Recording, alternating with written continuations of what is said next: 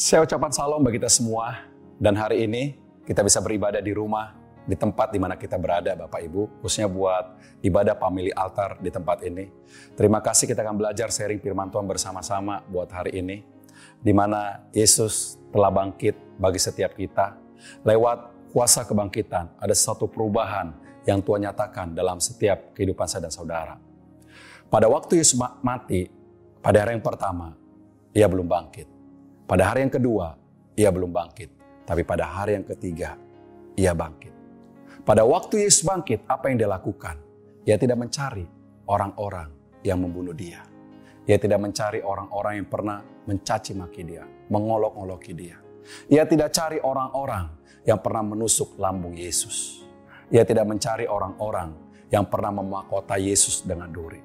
Ia tidak mencari orang-orang yang pernah memaku tangan Yesus. Tetapi apa yang Yesus lakukan? Dia bukan tipe pendendam. Dia bukan tipe pembenci. Tetapi yang Yesus lakukan, ia mulai mencari murid-muridnya.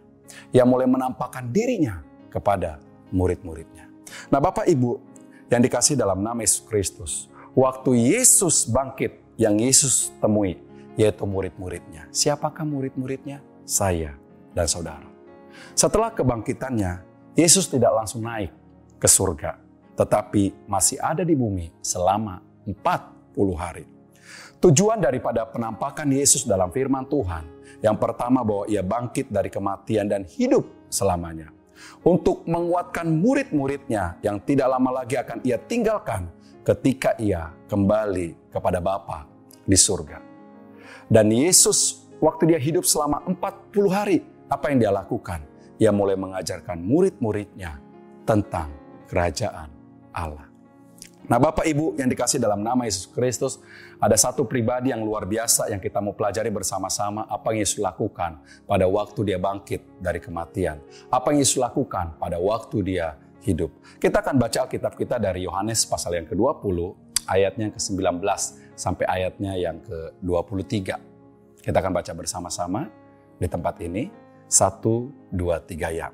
Ketika hari sudah malam pada hari pertama minggu itu, berkumpullah murid-murid Yesus di suatu tempat dengan pintu-pintu yang terkunci, karena mereka takut kepada orang-orang Yahudi. Pada waktu itu datanglah Yesus dan berdiri di tengah-tengah mereka dan berkata, Damai sejahtera bagi kamu. Dan sudah berkata demikian, ia menunjukkan tangannya dan lambungnya kepada mereka. Murid-murid itu bersuka cita ketika mereka melihat Tuhan. Maka kata Yesus sekali lagi, damai sejahtera bagi kamu. Sama seperti Bapa mengutus aku, demikian juga sekarang aku mengutus kamu. Dan sudah berkata demikian, ia mengembusi mereka dan berkata, Terimalah roh kudus, jikalau kamu mengampuni dosa orang, dosanya diampuni. Dan jikalau kamu menyatakan dosa orang tetap ada, dosanya tetap ada. Nah Bapak Ibu yang dikasih dalam nama Yesus Kristus, jemaat Tuhan yang dikasih dalam nama Yesus Kristus yang hari ini kita berkumpul di tempat ini. Ada berkat yang luar biasa yang Tuhan berikan pada waktu dia bangkit, maka ia mulai temui murid-muridnya. Yesus itu mulai menjumpai murid-muridnya. Yang pertama Bapak Ibu, apa yang Yesus lakukan? Pada waktu Yesus temui murid-muridnya. Dan Tuhan tahu pada waktu itu murid-muridnya berada di rumah tadi yang kita sudah baca dalam ayatnya yang ke-19. Mereka mengalami ketakutan karena ada serdadu-serdadu Romawi yang akan menangkap mereka. Mereka mulai mengunci rumah mereka di mana mereka berkumpul pada waktu itu. Dan pada waktu itu tepatnya tengah malam apa yang Yesus lakukan dengan kondisi keadaan murid-murid yang mereka alami di rumah pada waktu itu. Ketika mereka mengalami kecemasan, ketakutan, kekhawatiran dalam kehidupan mereka. Maka Tuhan mulai menjumpai murid-muridnya. Sama dengan kita hari ini. Kita berkumpul di rumah karena keadaan negara kita hari-hari ini lewat COVID-19 yang melanda seluruh dunia, yang melanda bukan hanya dunia saja termasuk Indonesia maka pemerintah mengajarkan bagi setiap kita satu perlindungan untuk kita tetap berada di rumah. Apa yang kita akan dilakukan di rumah? Maka kita mulai membersihkan diri kita.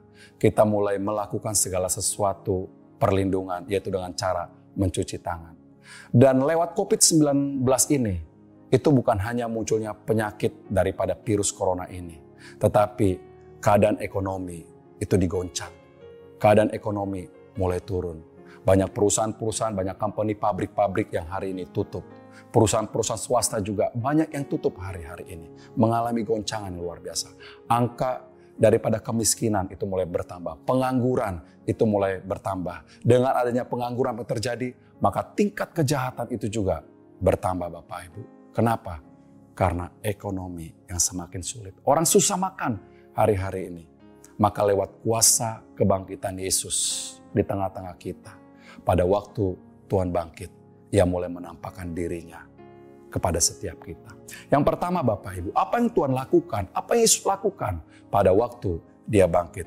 Yang pertama Tuhan mulai berkata kepada murid-muridnya, pada waktu dia masuk dan berada bersama-sama dengan muridnya. Maka Tuhan mulai berkata, damai sejahtera bagi kamu. Dalam Yohanes pasal yang ke-20 ayat yang ke-19 dikatakan, ketika hari sudah malam, pada hari pertama minggu itu, berkumpullah murid-murid Yesus di suatu tempat dengan pintu-pintu yang terkunci karena mereka takut kepada orang-orang Yahudi. Pada waktu itu datanglah Yesus dan berdiri di tengah-tengah mereka dan berkata, "Damai sejahtera bagi kamu." Apa yang dialami oleh murid-muridnya pada waktu mereka berada dalam rumah dengan pintu yang terkunci, tiba-tiba Tuhan menjumpai mereka. Tuhan hadir di tengah-tengah mereka. Pada waktu Yesus hadir di tengah-tengah mereka, mereka sangat terkejut dan mereka kaget. Dan pada waktu itu Tuhan langsung berbicara kepada murid-muridnya. Tuhan berbicara bagi saya dan saudara. Hadiratnya, kehadiran Tuhan itu membawa yang namanya damai sejahtera. Nah Bapak Ibu yang dikasih dalam nama Yesus Kristus. Yesus sanggup memberikan damai sejahtera yang sejati di tengah kesulitan. Yesus sanggup memberikan damai sejati di tengah masa-masa yang sukar. Yesus sanggup memberikan damai sejahtera pada waktu kita mengalami yang namanya pandemi COVID-19. Orang takut, orang khawatir. Biarlah di tengah-tengah keadaan bangsa ini, mari kita mulai minta yang namanya damai itu. Bagaimana caranya Bapak Ibu? Dia hadir di tengah-tengah kita. Dia hadir dalam ibadah Eva kita di tempat ini. Dan dia mulai memberikan damainya bagi saya dan saudara. Amin. Itu yang pertama. Yang kedua, Bapak Ibu. Apa yang Yesus lakukan pada waktu Yesus bangkit dan menjumpai murid-muridnya? maka mereka mulai bersuka cita pada waktu mereka melihat Tuhan. Dalam Yohanes 20 ayat yang ke-20 dikatakan, dan sesudah berkata demikian, ia menunjukkan tangannya dan lambungnya kepada mereka. Murid-murid itu bersuka cita ketika mereka melihat Tuhan. Nah Bapak Ibu yang dikasih dalam nama Yesus Kristus, ternyata pada waktu Yesus bangkit, ia mulai jumpai murid-muridnya dan murid-muridnya melihat Tuhan karena Tuhan menunjukkan pribadinya kepada mereka. Tuhan mulai menunjukkan tangannya dan lambungnya pada waktu itu. Maka pada waktu murid-murid Tuhan Yesus melihat Tuhan ada sesuatu yang luar biasa. Yaitu mereka dipenuhi dengan sukacita. Sama dengan kita hari ini. Pada waktu kita memuji Tuhan, menyembah Tuhan, memuliakan Tuhan dan Tuhan hadir. Dan bertata di atas pujian kita. Maka apa yang terjadi? ada sukacita yang penuh yang mengalir dalam kehidupan saya dan saudara. Nah, Bapak Ibu yang dikasih dalam nama Yesus Kristus, kalau kita mulai perhatikan dalam Filipi 4 ayat yang keempat dikatakan tentang bersukacitalah senantiasa.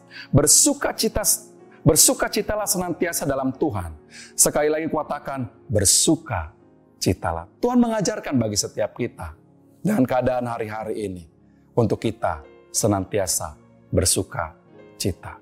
Tuhan tidak hanya memberikan damai saja, tetapi pada waktu kita melihat Tuhan, apa yang dialami oleh murid-muridnya itu juga dialami oleh setiap kita, yaitu sukacita yang Tuhan berikan bagi saya dan saudara. Berkat yang ketiga yang Tuhan berikan pada waktu Yesus bangkit dan menjumpai murid-muridnya, Dia tidak hanya memberikan damai sejahtera, dia tidak hanya memberikan yang namanya sukacita, tetapi berkat yang ketiga yang Tuhan berikan, yaitu Tuhan mulai berkata, terimalah roh kudus. Dalam Yohanes pasal yang ke-20 ayat yang ke-22 dikatakan begini. Dan sesudah berkata demikian, ia mengembusi mereka dan berkata, terimalah roh kudus. Nah Bapak Ibu yang dikasih dalam nama Yesus Kristus, kenapa Tuhan menghembus murid-muridnya. Dan Tuhan mulai berkata, terimalah roh kudus. Dan kita tahu bahwa roh kudus adalah pribadi Allah yang ketiga. Apa yang kita perlu lakukan, apa yang kita perlu kerjakan pada waktu Tuhan memberikan roh kudus bagi setiap kita. Kenapa kita perlu roh kudus dalam kehidupan kita? Kalau kita mulai perhatikan dalam Yohanes 14 ayat 16 sampai ayatnya yang ke-17, Aku akan meminta kepada Bapa dan ia akan memberikan kepadamu seorang penolong yang lain, supaya ia menyertai kamu senantiasa, yaitu roh kebenaran. Dunia tidak dapat menerima dia, sebab dunia tidak melihat dia dan tidak mengenal dia. Tetapi kamu mengenal dia, sebab ia menyertai kamu dan akan diam di dalam kamu. Aku tidak akan meninggalkan kamu sebagai yatim piatu. Aku datang kembali kepadamu. Nah Bapak Ibu yang dikasih dalam nama Yesus Kristus. Karena roh kudus adalah pribadi Allah yang menolong kita. Roh kudus adalah pribadi Allah yang akan memimpin kita, menuntun kita. Dan dia roh kudus yang akan menghibur kita. Dan dia adalah roh kudus yang melindungi setiap kita. Dan Alkitab mengajarkan bagi setiap kamu, kamu tidak seorang diri. Kamu tidak yatim piatu dan Roh Kudus akan diam dan tinggal dalam setiap kehidupan kita. Makanya pada waktu Yesus menjumpai murid-muridnya, maka Tuhan Yesus itu mulai berkata kepada murid-muridnya, terimalah Roh Kudus. Biarlah hari-hari ini Tuhan menguatkan kita di mana Roh Kudus tinggal dalam kehidupan saya dan saudara. Dunia tidak menerima dia, tapi Roh Kudus itu sebagai penghibur, penolong, pemimpin, dan dia yang akan menyertai kita ke mana pun kita melangkah. Berkat yang ketiga Bapak Ibu, yang keempat yang Tuhan berikan kepada murid-muridnya, kepada setiap kita pada waktu dia bangkit, yaitu tentang mengampuni. Dalam Yohanes pasal yang ke-20 ayat yang ke-23-nya dikatakan begini, Jikalau kamu mengampuni dosa orang, dosanya diampuni. Dan jikalau kamu menyatakan dosa orang tetap ada, dosanya tetap ada. Maka setiap kita diberikan kuasa pengampunan oleh Yesus, yaitu kepada murid-muridnya.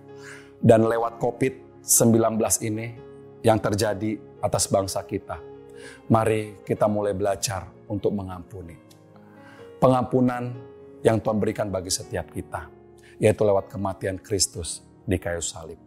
Dia sudah mengampuni setiap kesalahan kita, pelanggaran kita, apa yang kita buat. Dan Tuhan Yesus juga memberikan otoritas bagi setiap kita untuk kita juga mengampuni. Dan untuk kita juga memberikan pengampunan kepada orang-orang yang bersalah kepada kita. Mari kita mulai mengampuni kesalahan kita, pribadi kita. Mungkin ada kesalahan yang ada dalam diri kita. Mari kita mulai belajar untuk melepaskan pengampunan atas negeri ini, atas bangsa ini, atas sesama kita manusia.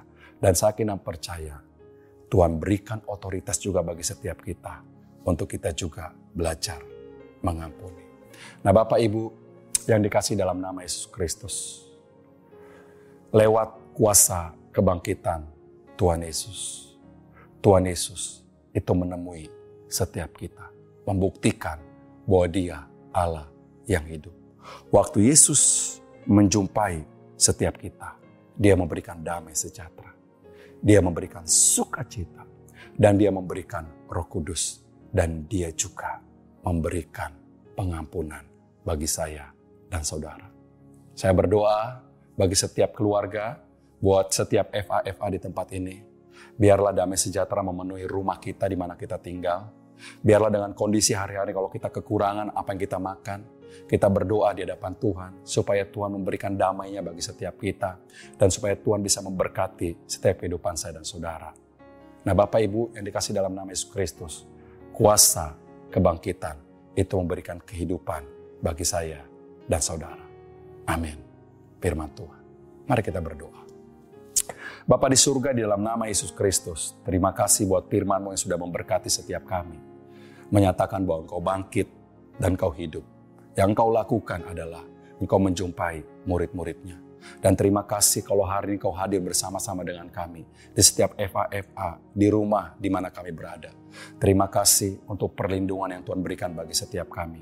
Terima kasih buat damai sejahtera, terima kasih buat sukacita, dan terima kasih buat roh kudus, dan terima kasih buat pengampunan yang Tuhan berikan bagi setiap kami. Ajari setiap kehidupan kami, untuk kami mulai mengerti dan memahami apa yang menjadi rencana Tuhan. Hamba berdoa bagi setiap Eva-Eva yang hari ini, di setiap kami berkumpul di rumah kami, kalau kami hari ini mengalami kekurangan akan kebutuhan kami, akan apa yang kami makan, Tuhan yang mencukupkan, yang menyediakan semuanya ya Bapak. Kalau hari ini kami mengalami kesulitan dalam ekonomi, permasalahan dalam kehidupan kami, lewat COVID-19 yang terjadi hari-hari ini, kami memohon kepadamu, biarlah kuasamu, otoritasmu, dan biarlah engkau ada bersama-sama dengan kami, untuk kami tetap kuat, untuk kami menghadapi badai yang terus ada dalam setiap kehidupan kami. Dan kami tetap memberikan pengharapan kami kepada Tuhan. Terima kasih buat firman-Mu yang sudah memberkati kami. Biarlah setiap kami mengalami berkat-berkat Tuhan yang luar biasa. Jemaat Tuhan, Bapak Ibu yang dikasih dalam nama Yesus Kristus yang hari ini ada di rumah. Mari kita angkat tangan kita di hadapan Tuhan. Mari kita arahkan hati kita kepada Tuhan. Terimalah berkat yang daripada Allah Bapa, cinta kasih daripada Tuhan Yesus Kristus, serta persekutuan yang manis dengan Roh Kudus yang senantiasa menyertai kita sekarang sampai selama-lamanya, sampai ia datang yang kedua kali. Dalam nama Yesus, setiap kita yang sudah menerima berkat Tuhan, mari sama-sama katakan, amin. Terima kasih buat hari ini. Biarlah kita tetap berada di rumah dengan kondisi hari-hari ini. Untuk kita mulai menjaga kebersihan. Untuk kita senantiasa mencuci tangan kita.